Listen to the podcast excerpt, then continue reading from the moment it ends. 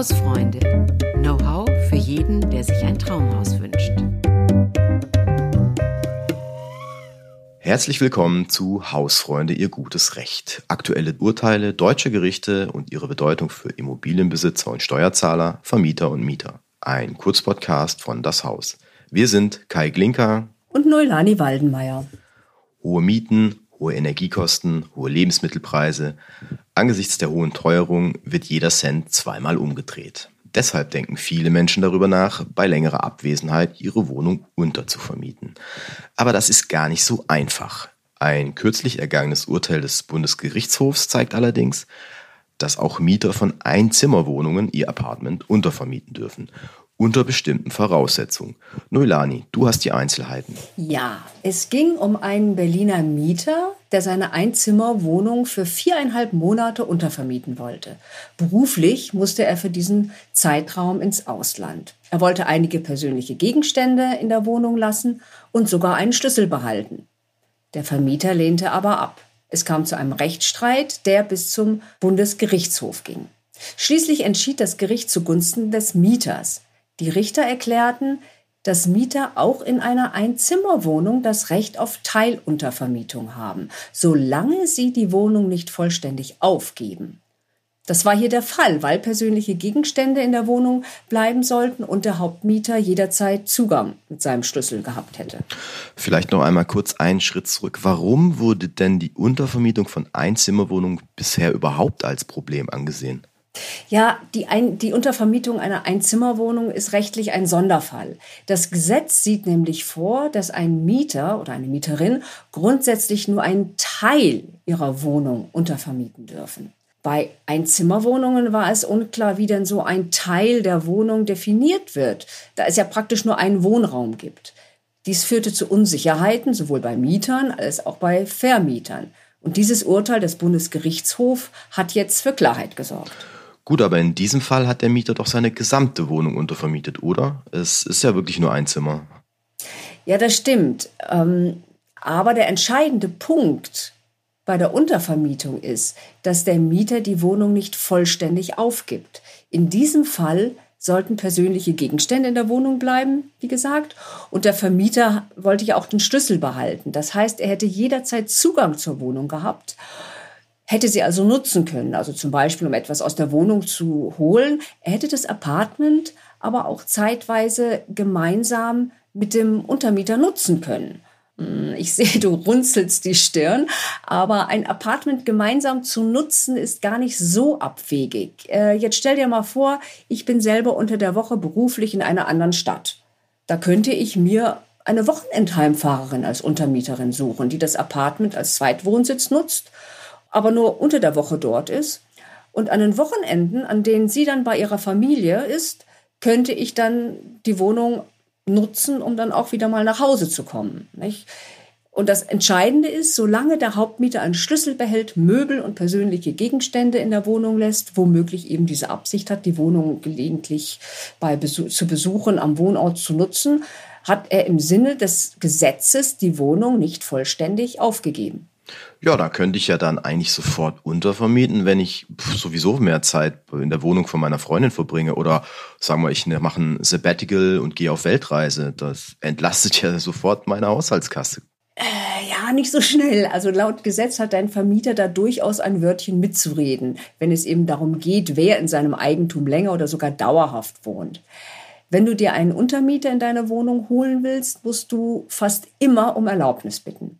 Es spielt dabei keine Rolle, ob der neue Bewohner kostenlos wohnt oder Miete zahlt.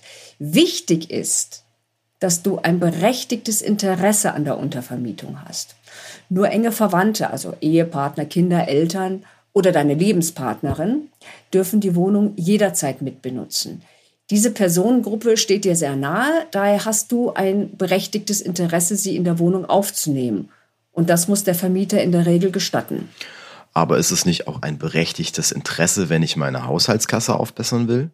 Ja, aber so ist das nicht gemeint. Dann würdest du ja mit fremdem Eigentum Geld verdienen. Nein, aber du hast natürlich recht. Ein berechtigtes Interesse kann durchaus auch wirtschaftlich motiviert sein. Typischer Fall ist, äh, wenn sich die finanzielle Situation des Mieters verschlechtert, durch Arbeitslosigkeit oder wenn er oder sie nur noch Teilzeit arbeiten können. Auch die aktuelle Teuerung ist ein nachvollziehbarer Grund äh, dafür, dass das Haushaltsbudget knapp wird und der Mieter oder die Mieterin die Wohnkosten nicht mehr alleine stemmen können. Im verhandelten Fall ging es ja um einen beruflich bedingten Auslandsaufenthalt. Das heißt, der Mieter hat höhere Kosten plötzlich. Nicht? Ich muss womöglich doppelt Miete bezahlen. Es geht hier um die Notwendigkeit, finanzielle Belastungen zu bewältigen. Eine Weltreise zum Vergnügen, äh, selbst wenn, wenn man sonst nicht viel Geld heißt, fällt eben nicht unter diese Kategorie, weil es eben persönliches Interesse ist, weil es persönlich, ja, persönlich einfach Spaß macht. Ne? Jetzt sind die Mieten in den Großstädten ja sehr hoch und selbst für kleine Apartments. Also könnte ich zur Not dann einen Untermieter in eine Einzimmerwohnung aufnehmen? Beispielsweise jetzt, wenn ich meinen Job verliere. Ja, der, der Gedanke, mit einem Fremden auf engen Raum zu wohnen, ist freilich gewöhnungsbedürftig. Das Gesetz spricht nicht dagegen. Wir sind hier in Deutschland ja eher verwöhnt. Nicht? In anderen Ländern ist das Teilen von Wohnungen ganz normal. Oder, oder denk an Studenten, die in einem Wohnheim sich ein Zimmer teilen. Und dass junge Paare eine Einzimmerwohnung äh, zusammen bewohnen, es kommt ja auch häufig vor. Nein, also rein rechtlich ist es definitiv möglich. Wichtig dabei ist nur, dass es nicht zu einer Überbelegung des Wohnraums kommt. Wenn nämlich zu viele Personen in einer Wohnung leben, gilt das im, im Mietrecht als sogenannter vertragswidriger Gebrauch. Und dann kann dir der Vermieter oder die Vermieterin kündigen. Und wie ist es dann im Detail geregelt? In einer Einzimmerwohnung sind zwei Personen, in einer Zweizimmerwohnung vier Personen erlaubt oder wie muss ich mir das vorstellen? Nein, es geht weniger um die Anzahl der Zimmer, sondern vielmehr um die Wohnfläche. Ein Richtwert, der oft in der Rechtsprechung angewandt wird, ist, dass pro Person in der Wohnung etwa acht bis zehn Quadratmeter vorhanden sein sollten. Pro erwachsene Person ist das. Das ist in dem Wohnungsaufsichtsgesetzen von Bundesland zu Bundesland äh, geregelt, aber eben auch recht unterschiedlich geregelt von Bundesland zu Bundesland. In Bayern zum Beispiel sollten pro Person mindestens zehn Quadratmeter verfügbar sein. In Berlin sind es neun Quadratmeter und für Kinder werden, wie gesagt, geringere Werte angesetzt, oft nur so um die sechs Quadratmeter. Wenn weniger Wohnraum im Verhältnis zu, einem Wohnraum, zu den Bewohnern zur Verfügung steht, dann ist das oder kann das ein Kündigungsgrund sein. Und wie ist es jetzt zum Beispiel hier? Wir nehmen mal an, ein junges Paar in einer kleinen Wohnung, die bekommen jetzt ein Kind. Muss die junge Familie dann da ausziehen oder wie läuft es?